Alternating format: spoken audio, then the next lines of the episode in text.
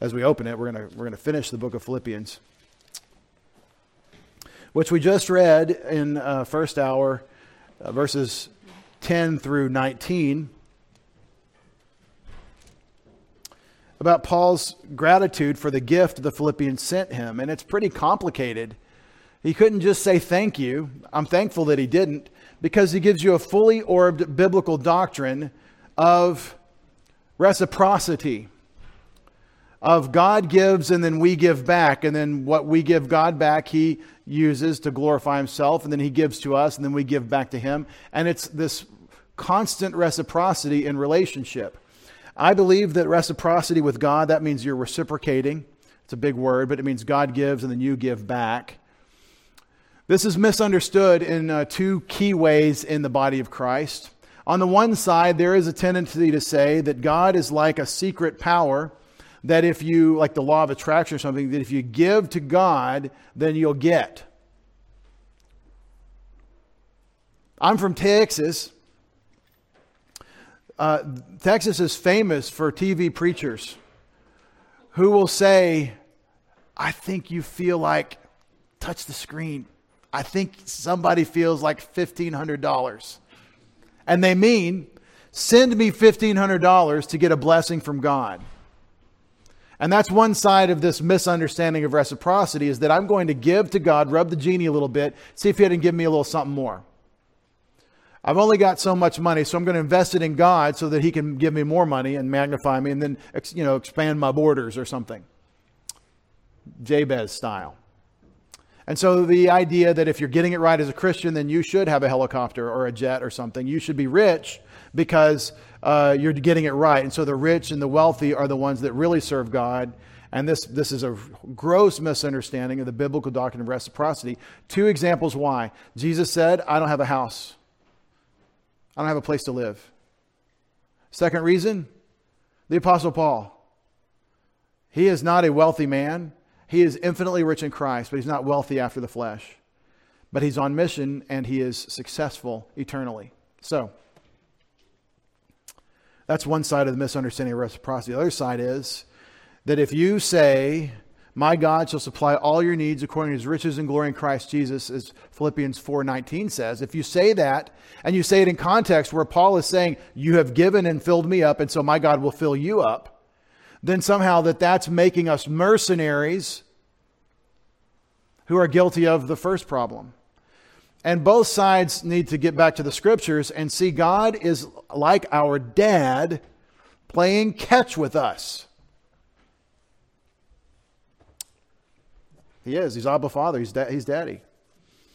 Where did I get that? that God is playing catch. He gives you something and then you serve him with it and it glorifies him. And then he provides more occasion and, pr- and power and privilege to serve him. And then you serve him and glorify him. And then he gives you more to, and it's reciprocation. He's playing ball with you. Jesus spoke these things and lifting up his eyes to heaven, John seventeen one, Father, the hour has come. Glorify your son that the son may glorify you. Did you hear it? Give me that I may give to you. Glorify me that I may glorify you, even as you have given him. We've already done this, Father. You've given him authority over all flesh, that to all whom you've given him, he may give eternal life. Listen to it. Y'all, this is where everybody's eyes glaze over. I hope y'all get it. Two or three more people are going to understand this today because I'm just taking this little pause. Listen to what he said. The first principle, give me that I may give to you. The second thing he says, as you've already given me authority over all flesh, and to all you've given me, I gave them eternal life. Listen to what he says. This is eternal life, that they may know you, the only true God, and Jesus Christ, whom you've sent. You gave them to me, so I gave them the knowledge of you. You gave them me. I magnified and glorified you in their, in their understanding. I gave them eternal life, the knowledge of you. I glorified you on the earth, having accomplished the work that you've sent me to do, to reveal the Father. Now, Father, glorify me together with yourself, with the glory which I had with you before the world was. This prayer for glory is not a magnify me separate from you. This is a magnify me so that I have something to glorify you with. It's relationship. And we want to say the Christian life is not a religion. It's a relationship. Right. And this relationship includes give and take because it's a relationship. Let me show you the most important type of reciprocity. It's your personal interaction with your Father. He has communicated before you ever say a word to him. He has spoken to you. He always initiates. He has given you his Son, which is the ultimate word of God, the manifestation, the revelation of God to man. And, and through Christ, he's given you the word of the apostles that you would know God. He's spoken. That's the Bible. The word of the Old Testament prophets and the New Testament prophets and apostles. What do you mean New Testament prophets? Well, like Paul talks about the prophets in First Corinthians twelve and fourteen. Paul, Paul mentions the prophets in Revel- Romans chapter twelve. What prophets? Mark, Luke, James, the writer of the book of James, not the apostle James. It's James the elder, the brother of our, our Lord. These are not apostles. They've written scripture. They're, prof- they're prophets. You have the word of God because God starts the, initiates the communication. And then how do you reciprocate with him when he talks to you? What do, what do you call it when you talk to God? Prayer. The word of God is God talking to you. Your prayers are your talking to God. It's reciprocation. Try to have a good prayer life without some serious time in the word. No. Try to really stay focused on the word and a real relationship with God without some serious committed time in prayer. No. You may be in the word, but the word's not really doing much in you. Because it's not about knowing about God, it's about knowing him, and that's a relationship. So it's reciprocation. And in Philippians four, we go beyond the word to its work in us and our conduct of it, to doing what it says. We be, we go beyond the word in the sense that we go beyond learning it to doing it. And that's why Paul tells the Philippians, my God will sh- sh- supply all your needs. So this gets into the biblical doctrine of giving. I'm not telling you this at the beginning of the year because we're about to have a budget meeting and I'm asking you to pass the budget. I have no doubt that you will pass this year's budget. God has been gracious to us beyond what we could ever have imagined. And uh, I, I, I've done thirteen of these with you already. Not worried about the budget.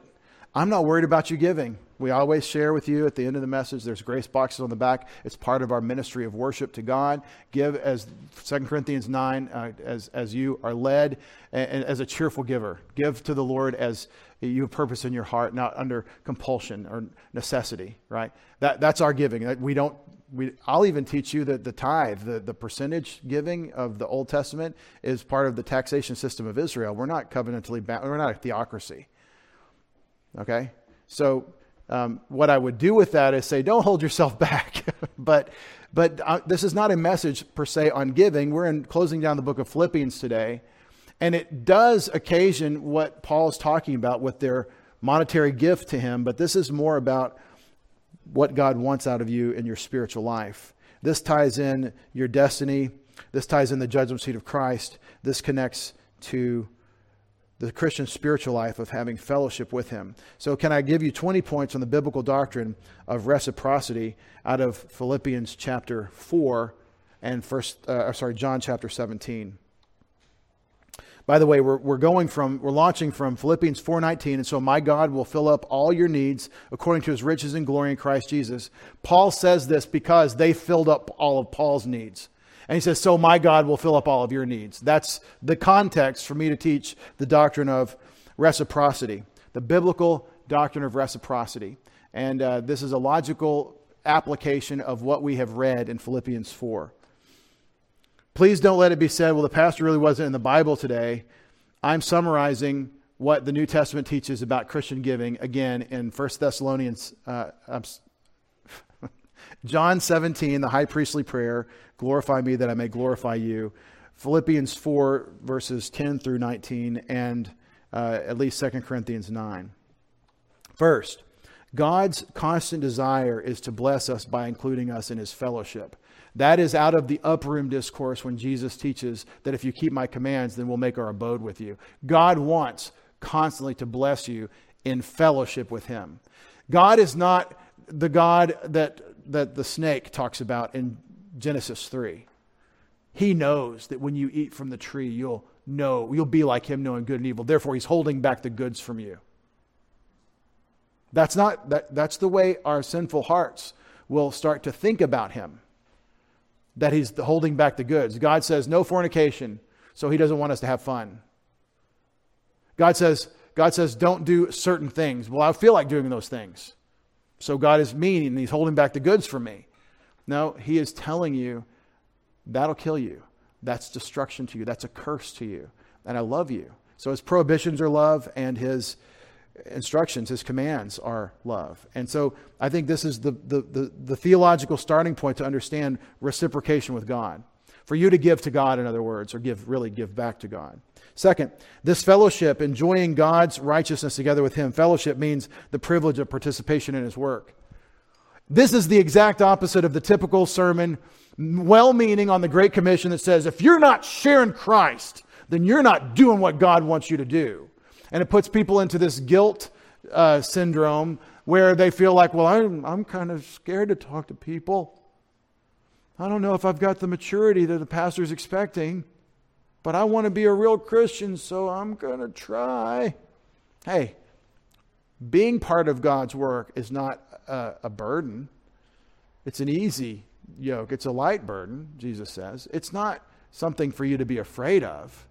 It's a privilege that you and I need to learn to cultivate an appetite to want.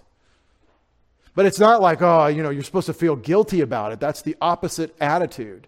Some of you know very well what I'm talking about, and others, you haven't tried it out. You haven't tested him and, and seen if he's got good things for you. But fellowship with God is a privilege of doing his work.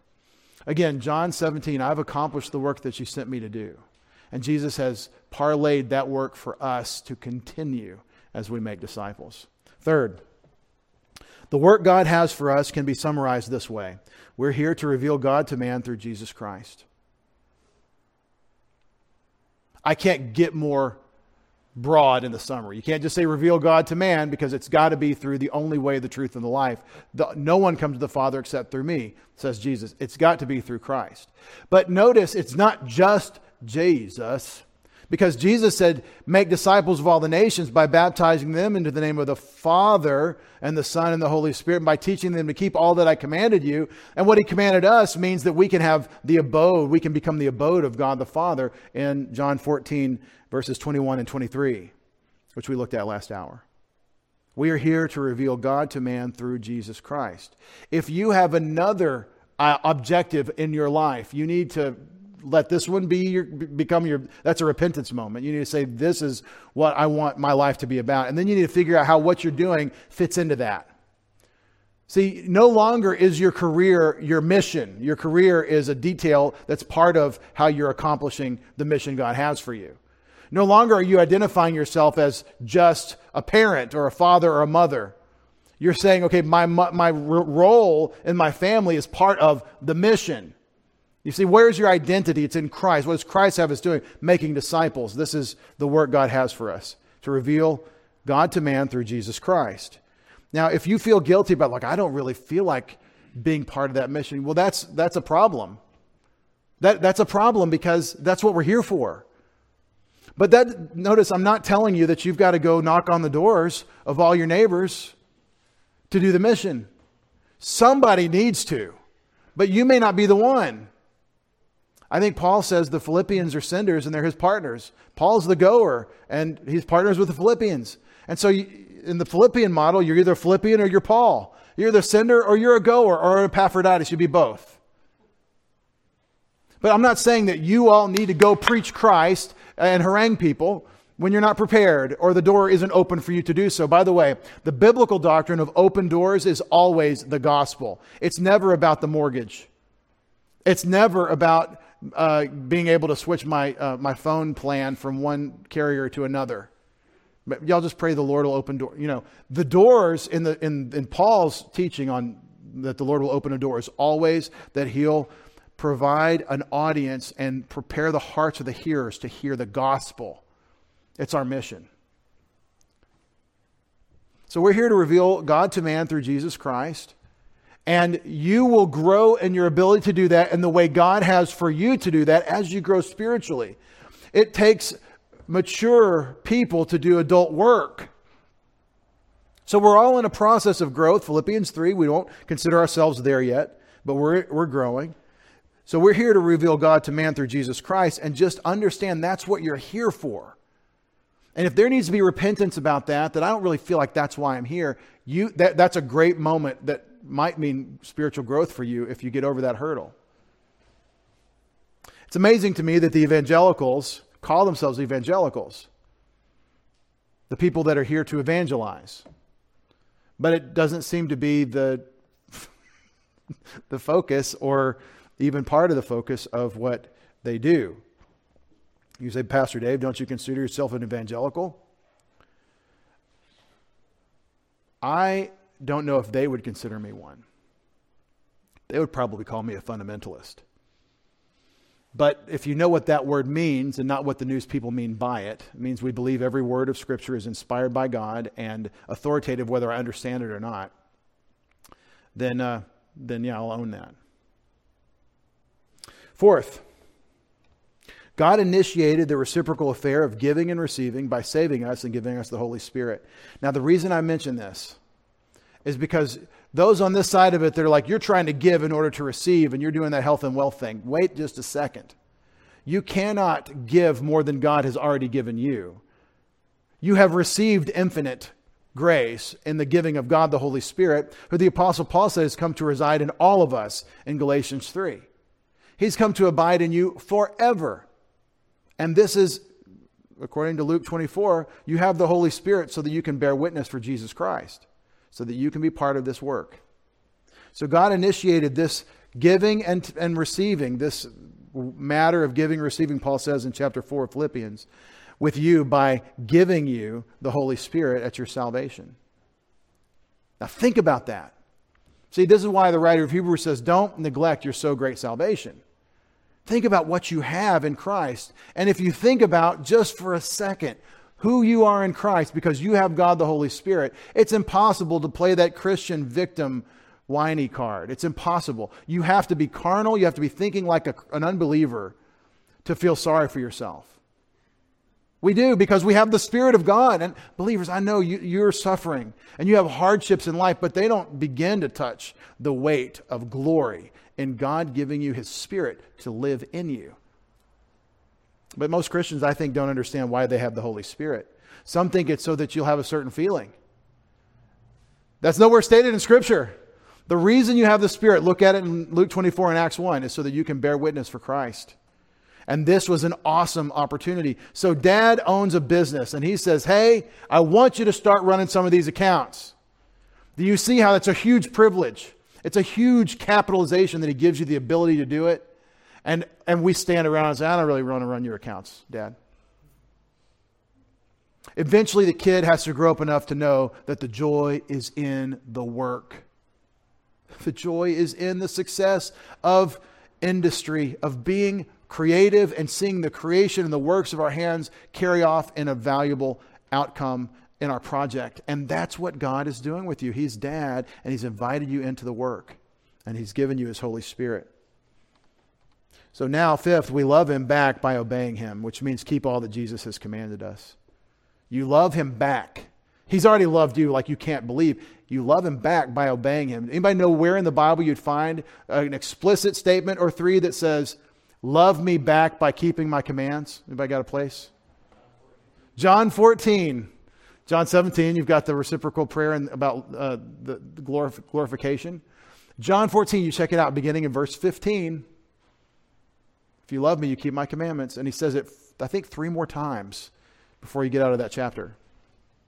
We love God back by obeying Him, which means to keep all that Jesus has commanded us. Do you see how this is working?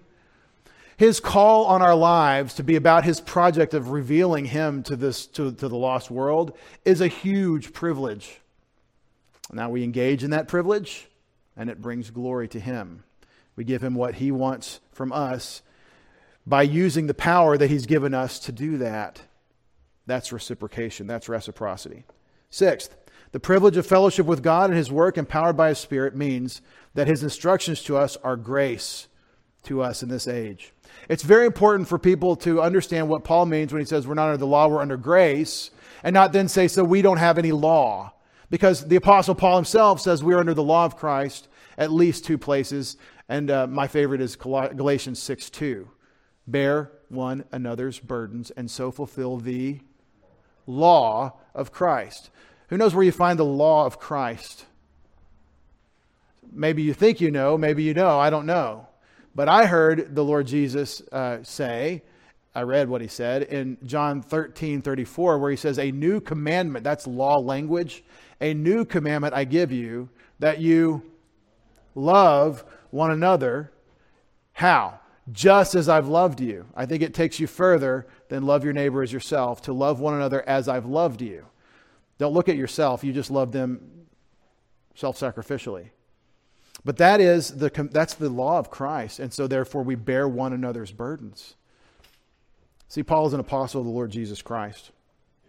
He's not coming up with his own stuff. He's just teaching us how to serve our Savior. And so I'm contending that when you get a command from God that says, do this, go make disciples, it is grace to you because Dad wants you to be part of the work. It's a promotion. It isn't my job to make it attractive to you, but I pray that God will. But it is all of our job to teach you to keep all that he commanded. Part of that must be seeing it as beautiful, as lovely as it is to do his work. Seventh, having received abundantly from God, that's the beginning of things he initiated. Our reciprocation is obedience to his instructions. It's not law keeping so much as loving your dad. Giving God what he wants and the way he wants it. It's that way he wants it part, right? I brought the car back. Yeah, but you parked it. You, you ran over the back fence. I, I wanted it in the driveway. I brought the car back. Yeah, but we always fill up the car with gas when we take the car out. I told him about the Lord, but you didn't speak the truth in love. I told him about the sins that you were angry about. But you didn't love them. You said sin, but not so that in love for them, they would be saved from their sin. I think of Jonah when he finally made it to Nineveh. You're all going to hell, you know, whatever he said. I think of Jonah as, the way Jonah ends, the book of Jonah, I think of him as very unrepentant about the attitude that God has toward these people. Because the, the book of Jonah ends on a question, doesn't it? What about all these poor, what about all these kids and animals too? That you want you want me to destroy everyone. And and you're not thinking like I think. The book of Jonah is a challenge to all of us to say, well, we think like our father about about sinners. I think of Jonah as uh, unrepentant in his preaching, which God knew and probably was just exactly what those Assyrians needed. You're all going to hell. Oh, are we? Uh, we we couldn't understand it until someone said it like that. I suspect he smelled it a little fishy.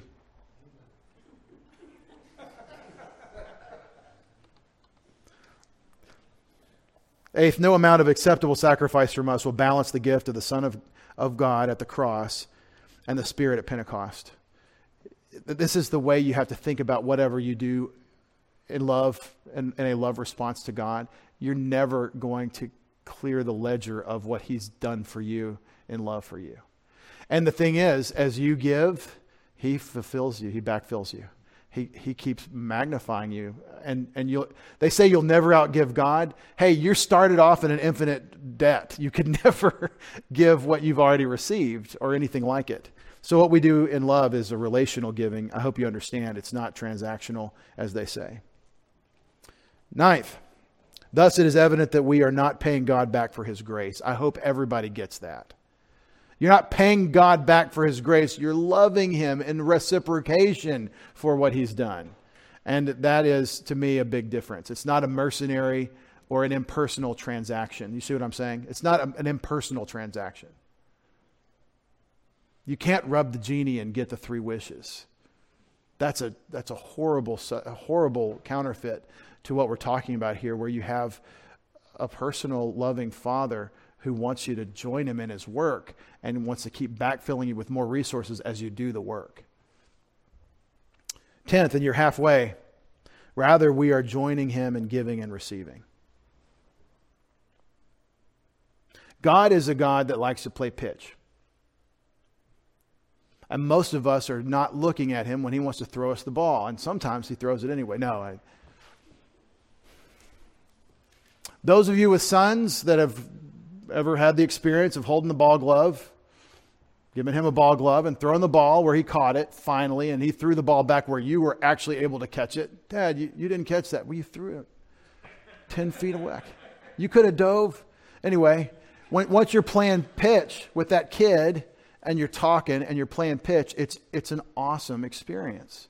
And that's that's the way I think of this relationship God is calling us to, where he's giving and giving and saying, throw, throw it back. Throw it back. But we don't. We hold the ball. We say, this is mine. I, I have the ball now. And he's like, that's not what we're doing. We're playing pitch. But I've got the ball. Yeah, it's your turn to throw it. And and that's the problem, I think, in a lot of our hearts, is we're not thinking this through, that we're having a relationship with our Father, joining him in giving and receiving. Eleventh, we're engaging in a personal relationship with him when we reciprocate with him. How do I do that? How can I sign up? For just so much dollars, nineteen ninety-five, nineteen ninety-five a month, or one lump sum, six hundred dollars, you get. I wonder how much uh, we would. If you think about it, you heard the Lord Jesus was preaching over in Galilee right now. And you knew what we know from Paul. I personally would start uh, collecting cans to try to get over there to, to hear it. Right? I mean, what? How do we get to that? What? How much does that cost? It's like the rich young ruler when Jesus says, hey, sell it all, give it to the poor, just follow me. He's like, oh, you know, going around with you or my stuff. I just, I just can't. I just can't part with the stuff. It's so it, to us, it's such a no-brainer.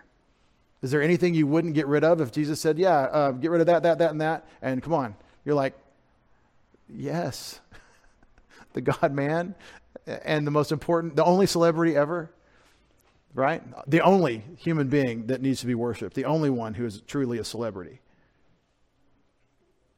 So we're engaging in a personal relationship with God when we reciprocate with him. And so twelfth, our pattern for this personal relationship is the Lord Jesus with his Father in John seventeen, as we've said. That's our pattern. Eight and thirteenth, the reason we ask for glory in John seventeen is so that we will have something to give God to glorify him.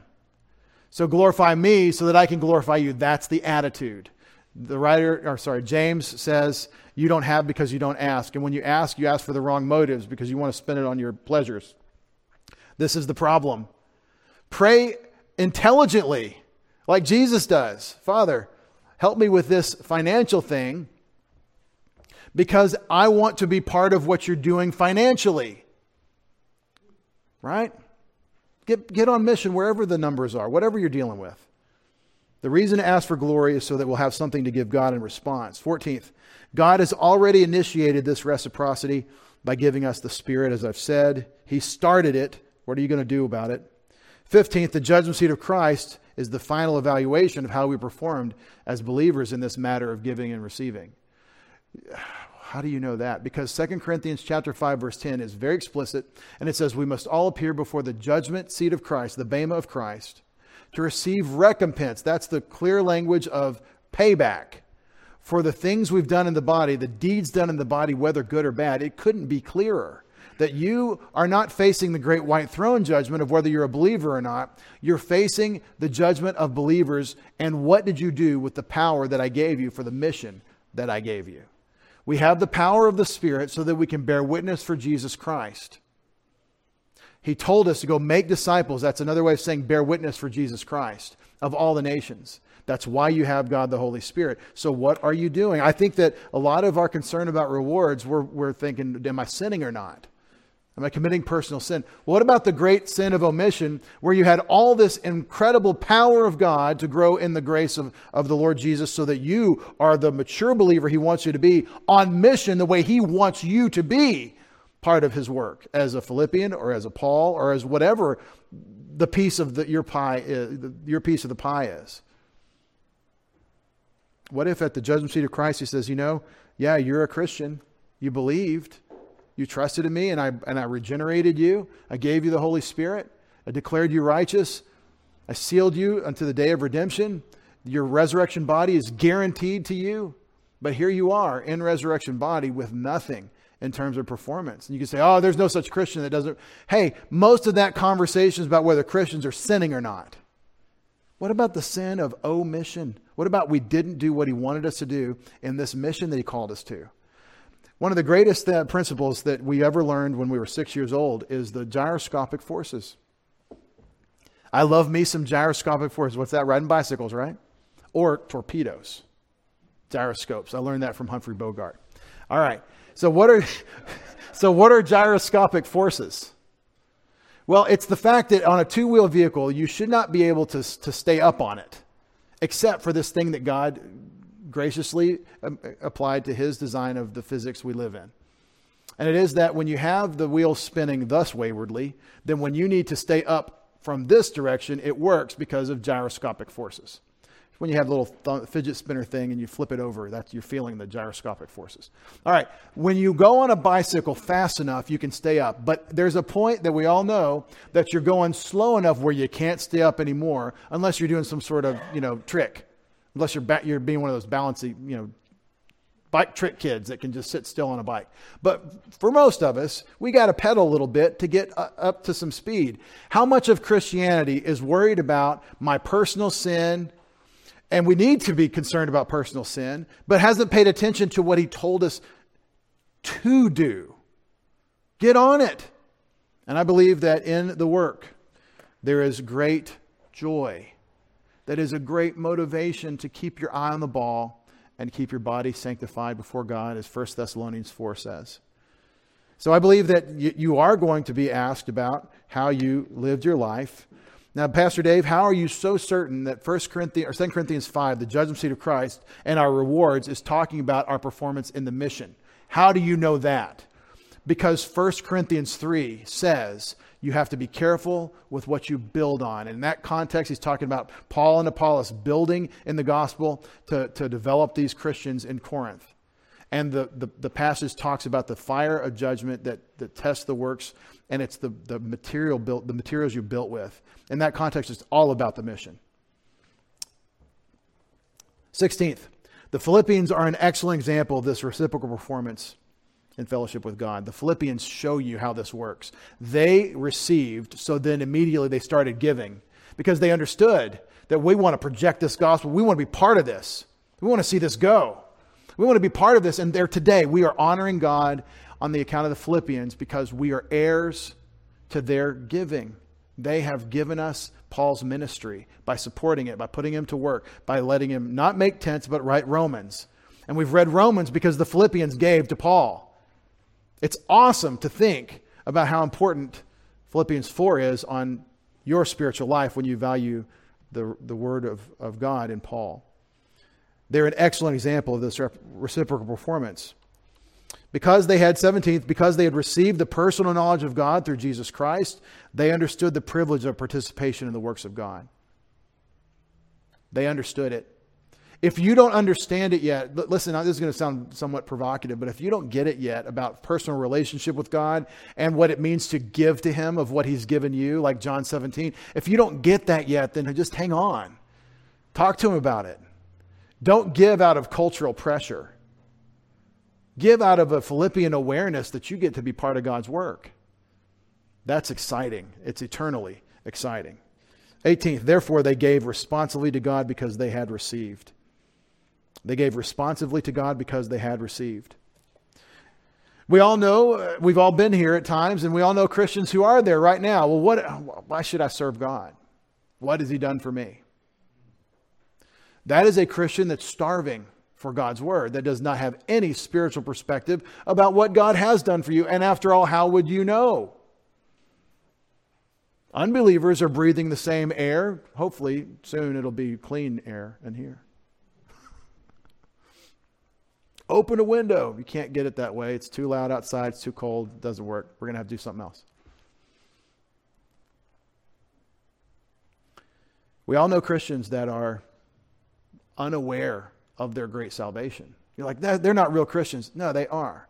Because it isn't your performance that saves you. It's the work of Christ that saves you. And a little child with childlike faith needs to trust in Jesus as Savior. That's, that's the moment of new life. But then you got to grow. And we all know stunted growth. We've all seen it. In some, of, some cases we've experienced it. And some of that stunted growth is ingratitude. And ingratitude is a consequence of two things. It's the ignorance that I have of God's word and him telling me what he's doing and what he's done for me. And it's the awareness of my circumstances. And you put those two together, I hurt, don't know what God did about it. All I know is my hurt. That's setting your mind on earthly things. And so that's not the spiritual life. Obviously, the spiritual life, you get on board with fellowship with God in mission. nineteenth, you're almost home. This giving advanced the agenda of our Lord's mission such that it directly affects you and me today. That's just awesome when you think about the Philippians as our benefactors. They thought they were supporting Paul so that he could talk to the Thessalonians. They thought they were supporting Paul in his Roman imprisonment here so that he could write his letters, you know, to the churches that they were talking to. I seriously doubt Epaphroditus and Lydia and the other Philippians knew that they were feeding our spiritual lives by putting Paul at the desk with a pen and not cutting up tent material. But that's what's going on. See, this is my point is that they didn't know what their giving was really ultimately doing. God always does this. What do you have? I've got two uh, sardines and five tortillas. Got a kid's lunch. It'd be flatbread, really much like a tortilla over there. Not loaves of bread, would have been flatbread. Well, why don't we feed five thousand men plus all their wives and kids? You just never know what God's going to do with the little bit you have. You just give it knowing it's God. And that's how he is. And last, it is to be expected that God would backfill the Philippians as the reciprocity continued. That's why the promise of Philippians four nineteen, my God will supply all your needs. Now to our God and Father. Wait, let me blank this out. Now to our God and Father, be the glory forever and ever. Great. Greet every saint in Christ Jesus. The brethren are who are with me greet you. That means concern yourself for one another. It's the kids downstairs. I, I blame the children. Greet every saint in Christ Jesus. The brethren who are with me greet you. All the saints greet you, especially those of Caesar's household. You know, when Epaphroditus first read this, however many people were in the room in Philippi jumped up and screamed for joy. Caesar's household, Christians in America in the collapse, in the in the, the inevitable for, forfeiture of individual liberty. Just just keep doing your work. Share, learn Chinese. Learn to learn to, to say the gospel in Chinese. All right. Caesar's household. Paul's not worried about the geopolitics. He's just on mission. And they're getting the slaves in Caesar's household to come to Christ. And that's how the, the church began, because Paul was on mission and the Philippians put him in there. All the saints greet you, especially those of Caesar's house. The grace of our Lord Jesus Christ be with your spirit. Heavenly Father, we thank you for the Lord's table, for the privilege we have of worshiping you in uh, the word and prayer. In song when we can. Father, we do pray for you to free us from the current uh, tyranny of this virus and its uh, its destructive um, force in in every aspect of our lives right now, including the health of a small percentage of people that contract it. Pray for those that are uh, struggling with covid nineteen uh, throughout our country, throughout the world. Uh, Father, in, in this and every crisis, we pray that you would magnify your glory and bring many sons to glory through the gospel of Jesus Christ. Finally, Father, we pray to the Lord of the harvest that you would send workers into the harvest. The Lord Jesus could look at the harvest of the Samaritans and say it was abundant. Father, we cannot look at this harvest today and say there is a lot of fruit to be go- to be uh, gleaned uh, in New London County, but you know what uh, you you know what you're doing. So please open doors for us in the ministry of the gospel. Please keep our eyes on your Son in uh, times of national disaster, and help us to consider him in all things, so that we are not worried. We are consumed with a, a peace that passes all understanding. We ask it in Jesus' name. We all said, amen. Amen.